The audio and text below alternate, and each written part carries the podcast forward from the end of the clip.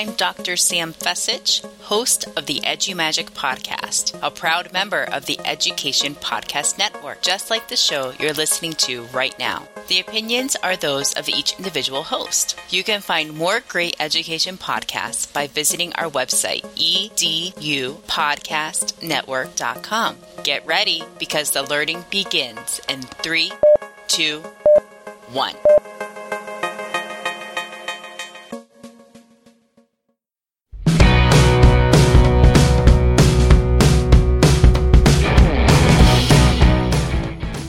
To episode 88 of the Google Teacher Tribe podcast, your source for the latest Google for Education news, tips, tricks, and ideas you can use in class tomorrow. I'm Kasey Bell from Shake Up Learning. And I'm Matt Miller from Ditch That Textbook. And in today's episode, it is that fantastic end of the year time. And we're going to talk about what we can do with our Google Classroom at the end of the year. Getting things organized, getting things, it's kind of like at the end of the year when you box things up and you get a, everything all, all organized and ready for the summer. We're going to do that with your Google Classroom. And of course, we've got some Google News and updates to throw in. We've got some blog posts to share and some messages from the tribe. All of the things that you love from the Google Teacher Tribe. So, Kasey, you ready to do this? Let's go.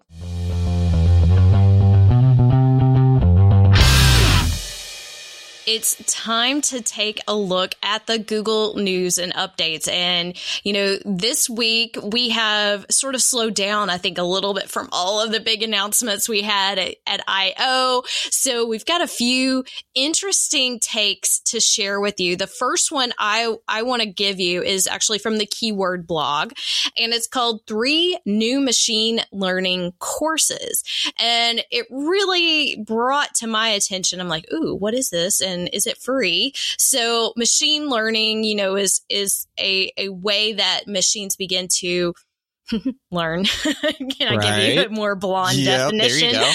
so, but in, in, terms, it's it's trying to predict the things that you want, that you want to do, that you tasks that you want to complete. And machine learning is now built into so many of the apps that we use including things like docs and slides. The Explore tool is actually making use of, of machine learning. So what is interesting about this is there are three new courses and they say that um, these are online courses that they have designed to help researchers, developers, and students. Now, keep in mind, I think they are talking more about students of the machine learning adult students kind of thing. But what I think is useful is that these three courses, one, can teach us as teachers more about this high tech world that we're living in. And if you geek out over the stuff like I do, or I also think these would be fantastic to share maybe with some of your high school students or maybe even some of your graduating seniors who may be looking to go into these fields.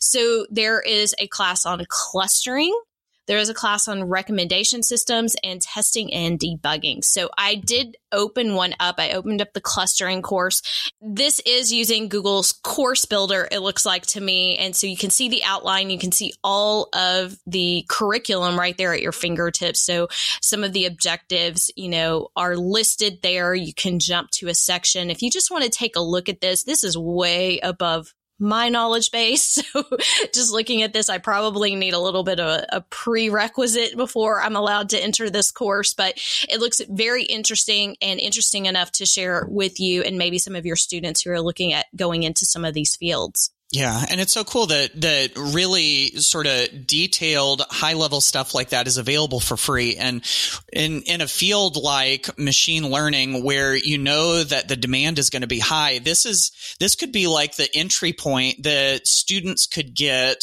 um, going into college that could really potentially change their lives you know? Like really open up some career fields. So um, that's that's that's really a pretty cool thing. The next thing that we've got is about spreadsheets. Now, if you are a spreadsheet lover, Kasey and I were just talking off air about how that is probably, although we use them a, a, decent amount, we are not your like high level spreadsheet people. but um, there is a, a post in the keyword blog called ask a techspert what is so interesting about spreadsheets. And they sit down with the product manager for Google Sheets. And they just kind of like dig into some things about spreadsheets in general. Like, how did spreadsheets and computers first meet? Because spreadsheets were like paper sheets that spread out, right? And he even talks about how, um, you know, spreadsheets were one of the reasons he says it was one of the first killer apps on the personal computer. Like software so popular that it becomes one of the main reasons people buy a computer. And they talk, they talk about how spreadsheets are being used today and some of the different things that people do. And they even dig into the future of spreadsheets and about how, um, you know, like artificial intelligence and some of that same machine learning are changing how we use spreadsheets and what we can do with them. Um, he talks about how spreadsheets really democratize data analysis, how it used to be expensive and time consuming and hard to do data analysis before, but now anybody can do it. So if you're all about spreadsheets and want to dig into a little bit of that, it is kind of an interesting article. So maybe you go check it out. And you know, I I may not be the spreadsheet geek, but I use it every single day. Yeah. I use spreadsheets every single day. And when we live in a data driven world, and especially now as teachers, you are expected to become a, a data analyst. Mm-hmm. You really need to spend some time getting to know sheets. Even if you are not at a super high level, everyone needs to know and understand the value of that. And you know what I like about that article too is because we need to get students using sheets. And when they ask us, how in the world am I ever going to use this in the real world? That article, I think, just answered that question. Yep. Preach so, it, sister. Preach uh, it. Oh, amen. Here we go. Okay, so moving on, let's talk about money. How about money? Y'all need money? Everybody needs some money for their classrooms. So, um, Google.org has actually been supporting the Donors Choose projects for, for many years now. And to date, they have provided over 25 million to support classrooms on donorschoose.org. I'm sure many of our listeners have funded some of their favorite projects and devices in their classroom using donors choose because we all know frankly there's just not enough to go around and sometimes we have to work really hard to get some of the things that we want for our classrooms so this post here is actually called affirming the identities of teachers and students in the classroom.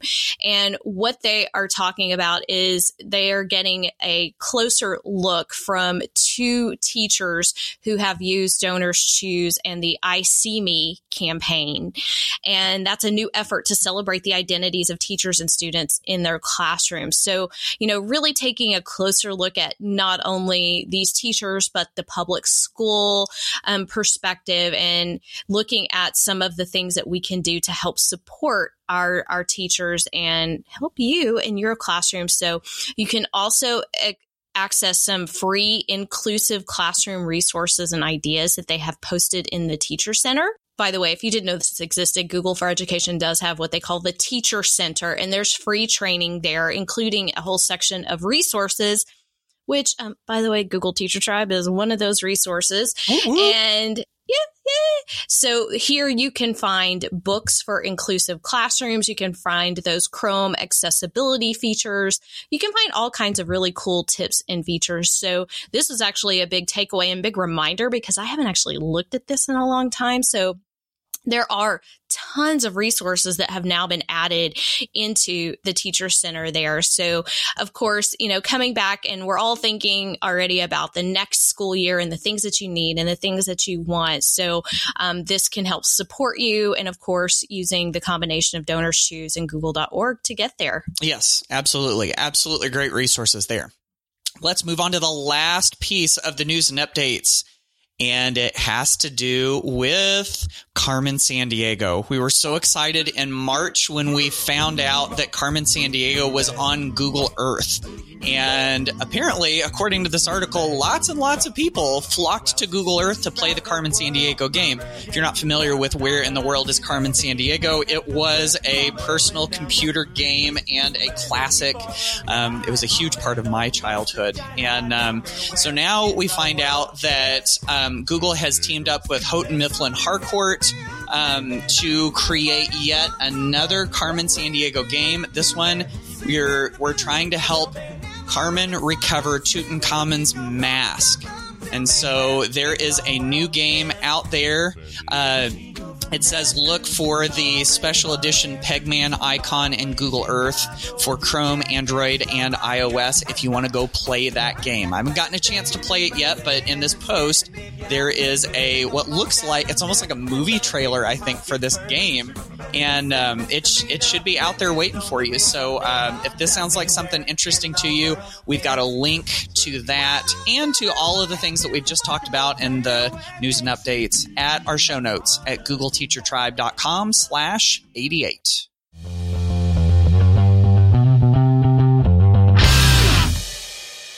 All right, tribe, we're going to be talking today about a topic that we know is near and dear to so many of your hearts, and that is Google Classroom. And since it is the end of the school year, we're starting to wind down a little bit. And I know Kasey and I hear this question and see it on social media an awful lot of what do I do with my Google Classroom now that the school year is coming to a close? You know, we want to make sure that things are organized, that things are ready to go for the next year and everything.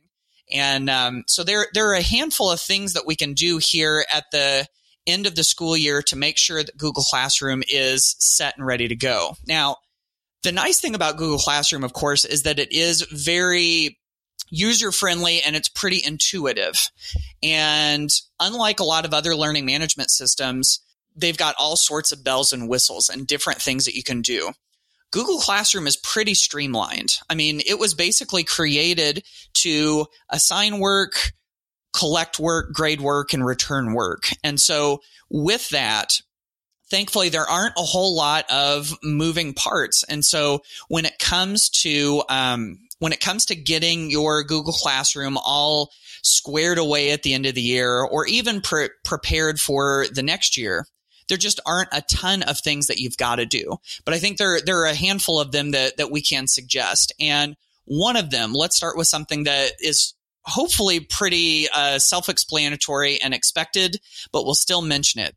Is that if you have student work that's still out there um, you know, it's it's generally a good idea to go back through and grade all of that work and return all of that work back to students. There's there's several reasons that that's useful. One of which is that, of course, whenever students turn work into you, that um, it's transferred over to you as the teacher. And so, if we want to make sure that students have access to all of that, then being able to return all of that work is good and plus it does update you know that that gives us a, a chance to update in the grade book and so everything kind of gets tied up and neatly organized when students get all of that stuff back so that's that's definitely one step that you can take to wrap up your google classroom at the end of the year Yes, and this is definitely something you want to do before you start archiving. You want to clean up the current classes. So if you haven't already begun this process. Of course, some of you may still be giving assignments, so you're you're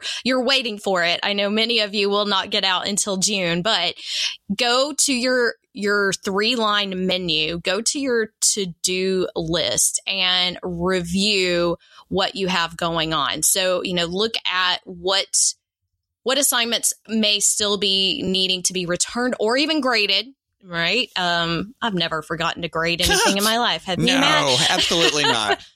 No, no, we're real here, folks. This is, this is reality, right? So be sure that you go in and take a look at that. And, you know, sometimes you may even want to take a look at some students that are part of that class and even remove them or unenroll them from your classes.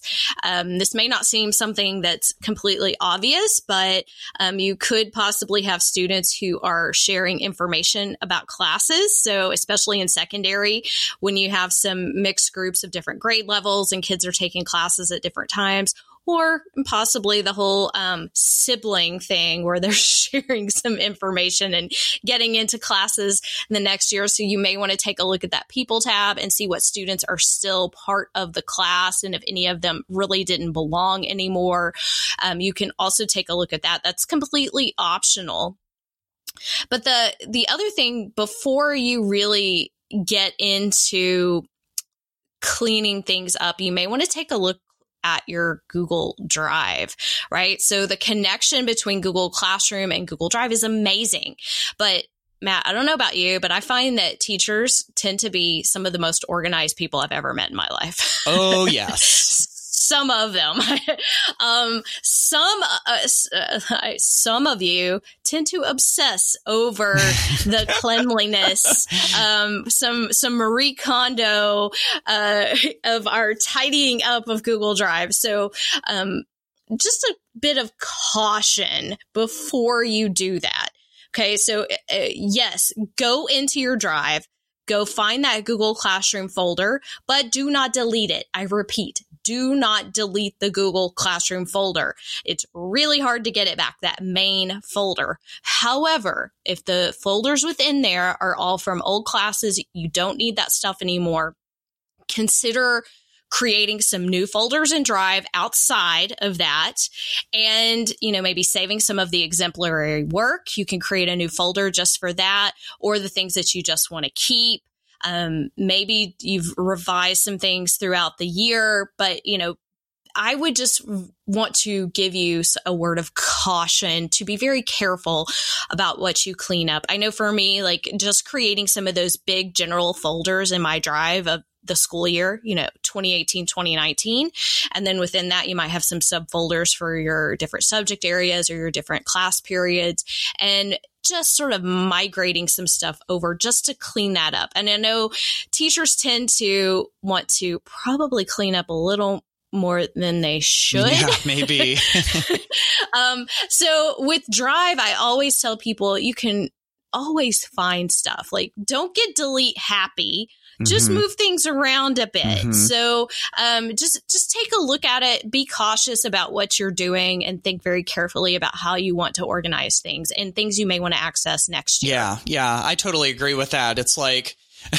you talked about Marie Kondo. I think if she saw my Google Drive, you know, she talks about how messes make her happy because it's an opportunity for tidiness and happiness. I would make Marie Kondo pretty doggone happy if she got to look at my Google Drive because it is a hot mess, folks. Um, but I've also found in my own drive that I have so much more success searching for things than sticking them into folders and organizing in that way. So, you know, maybe that's ain't that the right? Truth. Yeah, exactly. It it saves you time in the long run, I think. So, so yeah, as far as that goes, I'm I'm totally with Kasey on this one. That only so much. It's like at some point you have diminishing returns on your cleaning up of your drive. And eventually, at some point, it becomes because you want it to look a certain way and not because it's a productivity feature anymore. So if you want to be more productive, there's a certain amount of organizing that you can do. But I think you got to ask yourself the question of, is it going to make me faster, better, more efficient in the end? Or am I really just doing this because it's my, you know, compulsive nature to, to tidy things up. So, well, and the other thing too is many people don't realize or remember the fact that you have unlimited storage right. in your Google for Education uh, account. So, and even if you have a personal account, just FYI, Google file types don't count against that either. So you have tons of space. So don't let that old mentality of, I got to clean it up because I'm to run out of room. My computer's to crash that's the beauty of cloud computing and saving things there. So um, I I probably hoard things more than I should, but I always want to come back to it. Somebody's always asking me for something. That parent email, that newsletter that went out last year that had some tip in it. So I'm very much a fan of keeping things. And yeah. yes, like Matt said, the the search saves me every mm-hmm. time. Yep, yep, totally, totally agree there. Now, as we're talking about cleaning things up and what to delete and what not to delete, let me give you a suggestion. Uh, those class calendars that you've got in your Google Calendar, if Google Calendar is an important part of your life, and if your class, your Google Classroom calendars, you know, the ones that are tied to your Google Classroom, if they are in that account of the Google Calendar that you use regularly, you probably want to go in and delete those class calendars. See, for me, I've got a couple of, this is an understatement here. I have a couple of Google accounts.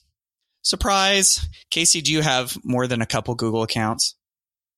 Mm, maybe it yeah, doesn't. right. exactly. I think I'm being modest when I say just a couple, but there, there, there's really two of them that I work off of the most. I have my personal Gmail account and then I have my, um, I have my ditch that textbook, um, Google account, which is kind of like my teacher account, so to speak. And so if you're, if you're working off of a teacher account and a personal account and your Google calendar, the one that you go off of daily, if you use Google Calendar daily, um, if that happens to be on the same account as your Google Classroom calendars, you might want to go in and delete those Google Classroom calendars just to eliminate the the clutter. And so, you know, that's that's pretty easy to do to go in and to delete those calendars, especially if you're in the web interface and you go over on the left hand sidebar. It's pretty easy to delete those. Um, if you don't see those Google Classroom calendar events in your regular one, it may not be that big of a deal and you may not have to go in and do that. But as far as to keep your um, daily use Google Calendar kind of like tight and neat and organized uh, so that it makes you efficient, that really might be a good idea. I do want to add one quick note about calendar as well. So, a lot of teachers may be looking at trying to set up their assignments in the same way the next year. Hey, when did I assign what? So, maybe before you decide to delete, which by the way, you have those little check boxes when you're on your calendar page where you can turn calendars on and off so that you don't have to see all of those classes at once but you may want to go ahead and just uncheck everything and check one of your classes, or, or if you only have one class, check that class and take a look at a different view. So I, I, I, default to the month view. That's kind of how I operate. But there's also something called the schedule view. And the schedule view is going to just give you that list day by day. So if you're looking at that for your classes, that's actually going to show you exactly what you assigned on what or not assigned, what was due on what day. So you don't see, um, I wish it did give you those assignment dates, but that is something that you may also want to print. Cause so if you're looking at that schedule, you could also print that. And by the way, printing does not necessarily mean paper. So printing to a PDF or printing to save to Google Drive would also allow you to save that. So if you just needed that quick snapshot, that is something that you could save just to reference before you start the next school year. So just thought I would mention that. It really just kind of came to me as I was playing around on my calendar and thinking about this. So, one other thing I do want to mention going back to Google Drive, this is really just my general philosophy in teaching teachers about Google Drive. When you click on shared with me, that is a filter. Okay. Shared with me is not yours. It, it, that kind of defeats the whole purpose of what it's called. These are other people's files that have been shared with you. Okay. If you begin deleting things and trying to clean up the shared with me, you are inviting a disaster. I, I, will just say it. Every time a teacher tells me that they, you know, that they've started cleaning up shared with me, I'm like, no, stop right now. Just accept that the shared with me is going to be a hot mess but you never know when you're going to need to come back and access that again. You should still be able to find it when you search, but um, best scenario, just accept that shared with me is just this special filter that's showing you documents that other people have shared with you. Now, you can use that add to drive thing and organize it into a folder if that's what you need to make yourself compulsively happy. right, right. exactly. so, um, just a quick note about that because um, you will probably see some things from students in that shared with me as well. Yep, I think that's a really, really good point. Now, uh, one more quick thing to touch on, and I think that this goes, this obviously goes with working with Google Classroom um, at the end of the year or just in general, but I think it also goes just as a general practice for us as educators it is not a bad idea at the end of the year to look back on your Google Classroom practices, like what it is that you've been doing, what has succeeded, what has frustrated you, and to think about what works and what doesn't and try to improve on it. Um, you know, I think so often it's easy for us to get to the end of a day or a week or a semester or a year and to just move on to the next thing. But it's a really good idea to stop and reflect and think about what was good and what you can improve on.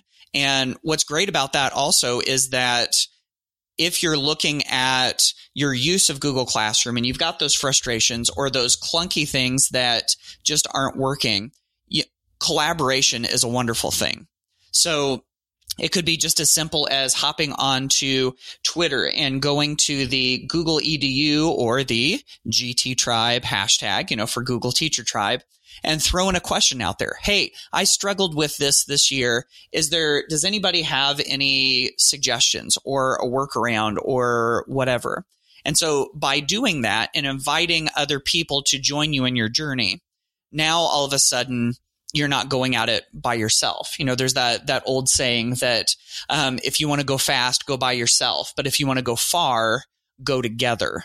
And so I think if we want to, that that's the end goal, right? Is to, is to go far and is to improve over time. That's when we go together. And that's why this Google Teacher Tribe is here for you, even throughout the summer, out on Twitter. Um, and that we don't have to do this alone. So maybe take a little bit of time and look back over those practices and see what you'd like to improve and then throw it out to someone and say, "Hey, what do you what do you think? Is there a better way to do that?" Cuz obviously two heads are better than one. Absolutely. Very good points. And, you know, too, this is a good time to think about the types of assignments that you were giving, right. like Matt was mentioning, are you truly taking advantage of the collaboration? Um, anytime anyone asks me why in the world would I want to go Google, collaboration is number one. That is the number one selling point. And if you're not doing that, you're missing hmm. the boat. If you're just using Google because that's what your school is using and you're still uploading all your worksheets, Lord help me if one more teacher asks me how to get their worksheet into Google Classroom. I might just scream. So, um, this is, this is not not what it's about. It's a mindset shift to think about your about teaching and learning in different ways. And that's what I like about G Suite for Education is it does help us support the principles that we want to see in the classroom and engaging students in different ways and using technology to support the learning and not just as that substitution for what we used to do on paper. So I'll step down off of my soapbox now and mention one more quick tip. So as you are cleaning up and you're beginning to think of next year, one tip that you may want to try is to set up a Google Classroom class template. So we now have the ability when you're on that main classroom.google.com page where you see all the cards for your classes. And actually, I think we kind of skipped over the archiving part. We didn't talk about that, but this is also where you archive. So those three dots next to the card will give you the option to archive a class. And so that's why I like archiving. It just, it just, it's there and you can bring it back if you need to because you can go back to your menu and always see your archived classes. But when you're on that home page, you also have the ability to copy a class. So this means that you can take the things that you've learned, set up the class that's sort of your ideal, you know, your assignments, how the order that they're in, how did you number them, all those tips that we've shared along the way. And you could create a copy that serves as your template. And so each year you can just improve and make a copy. So just one quick tip. I've got a link in the show notes, of course, on how to do that as well. But I think there are just so many ways that we all can use Google it, that in a way that fits our own personality. Everybody who's listening, I'm like, no, Kasey, that's not how I do it. But that's what's great is we have choice and we have so many different ways that we can use these things to support our kids. And we've got some additional resources in the show notes for you. I've even plugged in some of Alice Keeler's posts on cleaning up Google Classroom. So if you're looking for some of those step by step instructions, we've got those there for you in our show notes at googleteachertribe.com slash 88. This is Chris Nesi, founder of the Education Podcast Network ISTE 2019 is right around the corner, and we're hosting an Education Podcast Network meetup. Come out on Sunday, June 23rd at 6 p.m. at Pat's King of Steaks and meet all your favorite Education Podcast Network podcasters and connect with other listeners. We're going to have an old fashioned cheesesteak challenge. We're going to eat at Pat's, we're going to eat at Geno's, we're going to have a good time, talk podcasting, and we'd love to see you there. Come out on June 23rd at 6 p.m. if you're going to be in Philly for ISTE 2019. I look forward to seeing you there. Now, back to the podcast. There's a letter in your mailbox. Hey, you know what? This is all your mail. Hey, maybe I'll give you a call sometime. You've got mail. Hey, Matt, guess what time it is? I think it's mailbag time. Mailbag time. Are you jumping? Are you jumping, I'm jumping into, into, the, the mailbag. Here we go. So our first question here comes to us from KD Mucci. So KD says that she's trying to access Jamboard, but access is denied and to contact her admin. So apparently she's getting some pushback and she wants to know if there's any reason to not grant access and that her admin doesn't understand the platform and thinks that it it's asking to purchase an actual Jamboard device. Uh, and she says from the podcast, it sounds like Jamboard is just like Padlet, but with G Suite. Help. Okay. So let's set some some ground uh, ground rules here. First of all, um, I, I get on another soapbox when it comes to the technical admins who may or may not understand the instructional implications for things. So um, that that makes me makes me want to talk to these people and and let them know how awesome Jamboard is. So Jamboard is a free web based application. It is also a Jamboard device, but you do not have to buy the device anymore. Um, it started sort of kicked off with the device, but now we have the web based version that works on, I think, just about any device now. Yeah, so. And it, it works particularly well on touchscreens, but you don't have to have touchscreens. So in Jamboard, let me tell you, way way more than what Padlet can do. So Padlet's just like a bunch of sticky notes and you can add different attachments and things, but Jamboard is much more collaborative. And it really is like a collaborative whiteboard that is really to me being built up by Google. I think they're really investing a lot of time and energy to make this an awesome platform. And I think right now it's sort of taking off in the business world and we're suddenly beginning to see some of the implications for using it in education. And it is part of G Suite for education.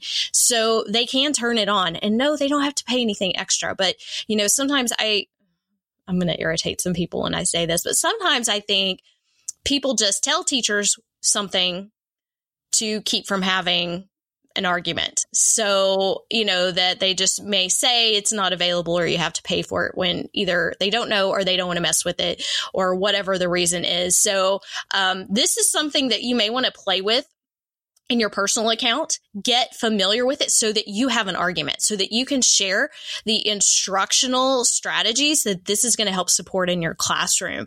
Um, and let's not forget those four C's that are also going to come into play when you use a tool like this in your classroom. So there are tons of people who are already doing this as well. I'm sure a quick Google search um, would let you see some of that. I know Kim Matina, who has been on the podcast earlier, she's actually been doing a lot with Jamboard. So I'm sure she would be a great for you as well. Um, but thank you for the question. I think this brings up uh, not only good questions about Jamboard, but just about policies in general and sometimes how we have to kind of fight what we feel is the best for our students. So thanks for that, KD.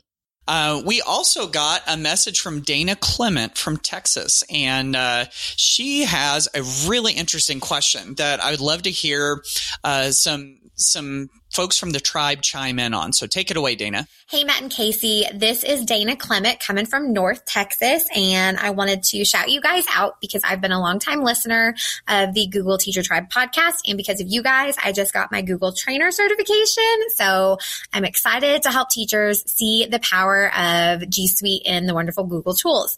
With that, I also want my students to be set up for success. I teach eighth grade at a small school district that when they go to high school, basically go a building over. So they will have had their same Google Drive since kindergarten. I want to train my eighth graders to be successful using G Suite and staying organized and on top of their game going into high school. So with the last two weeks of school left, what I want to do is streamline everything for them. So my question is this. If you were going to set eighth graders up for success in high school, what key features in G Suite or extensions or just organizational tips and tricks would you do to help them to be set up for success before going on to high school next year. I have my list, but I'm anxious to hear yours. And I just would love to set them up to go on to high school, rocking and rolling. Thanks a lot, y'all. Bye. I love that Dana is thinking about this. How can we set eighth graders up for success in high school? Like, what are the key features, extensions, organizational tips and tricks, and all that? I know that Kasey and I have a mountain of things that we could suggest, but I would love to be able to throw this out to the tribe. So if you had eighth graders who are getting ready to go into high school and you've got to if you're a middle school teacher and you've got to turn those eighth graders over to the high school you know let let them go um, what are the things that you would give them to set them up for success? Like dana said any key features extensions organizational tips tricks any of that stuff. Now this could potentially play very well into our episode for next week. So next week, we're going to be doing our regular tips from the tribe episode. We try to do these about once a semester, and that's where we basically turn the entire episode over to you. So if you have a Google tip or trick related to anything within the G Suite that you think would be useful to the tribe, definitely go to googleteachertribe.com and leave us a message on the feedback page. And we're going to be featuring a whole bunch of those. And if you're looking for things to say, you know, we could even use Dana's question as a prompt for that. So it could be, what tip or trick do you have for teachers? But it could also be, what tip or trick do you have for students to set them up for success with G Suite 2? I think those two would fit very, very well together. So we're really interested to see what the tribe has to say about this. This could, this question could potentially prompt an entire episode of its own of the Google Teacher Tribe, I think. So, um, we're super, super excited, super excited to hear what you all have to say and to get the tips from the tribe. So definitely, definitely go, go leave us a message.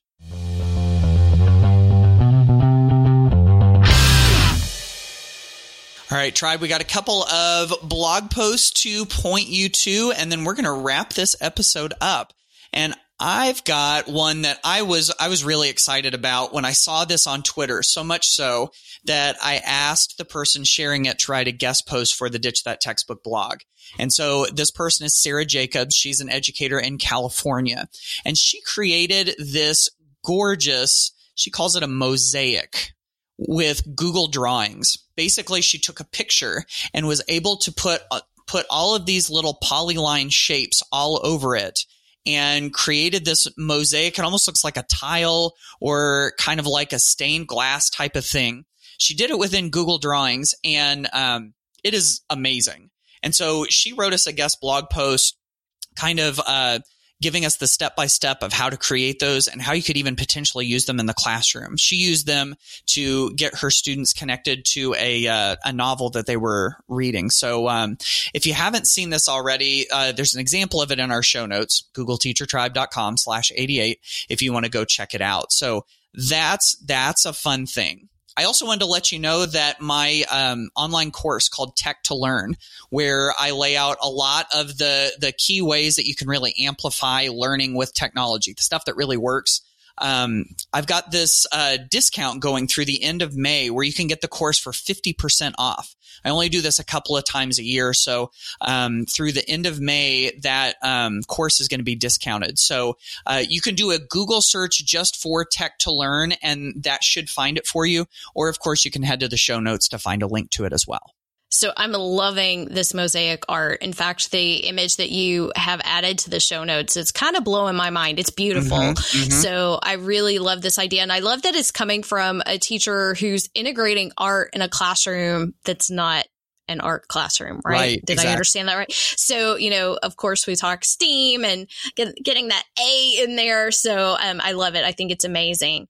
Yeah. I have a couple of, of links that I want to share today. I just released a podcast. Um, I guess I could say it was last week. Since when you're listening to this, it would have been last week. It's episode 12 of the Shake Up Learning Show.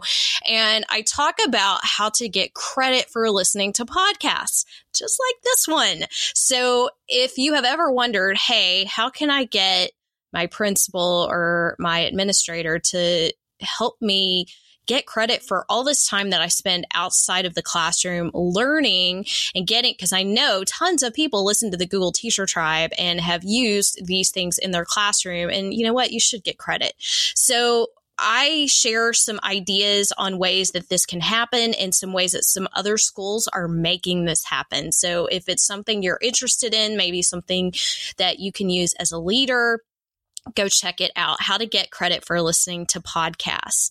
And i wanted to mention so the time this episode comes out on may 20th which means tomorrow may 21st is when the google certification courses open.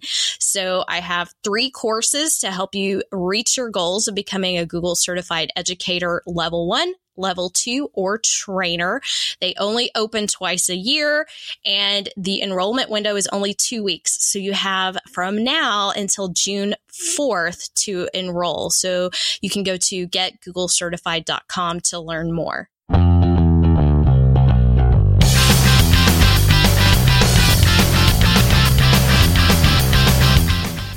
Don't know if everyone realizes this, but we're not only getting closer to our 100th episode, which will actually happen in season four, but we're also getting really close to a million downloads. What? And that's something that I want to celebrate. So, um, Matt and I will be keeping an eye on that. And who knows, maybe over the summer we'll have enough listeners that we, we might actually hit it over the summer, but I think it's going to happen probably in the fall. But really, really excited. We only have one more episode left of the Google Teacher Tribe, and that one's all about you. So, as Matt mentioned earlier, leave us those SpeakPipe messages. Share your favorite tips, tricks, lesson ideas.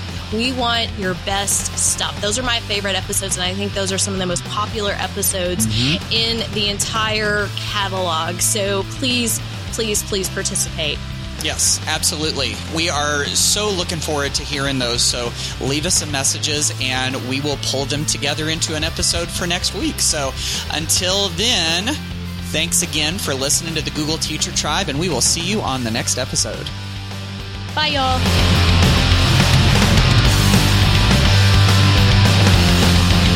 Thanks for listening to the Google Teacher Tribe podcast. Keep up with every new episode by subscribing on iTunes, Google Play, or Stitcher, and by visiting GoogleTeacherTribe.com. Get in on the conversation on Twitter by using the hashtag GTTribe. Until next time, keep harnessing the G Suite power, and may the Googles be with you.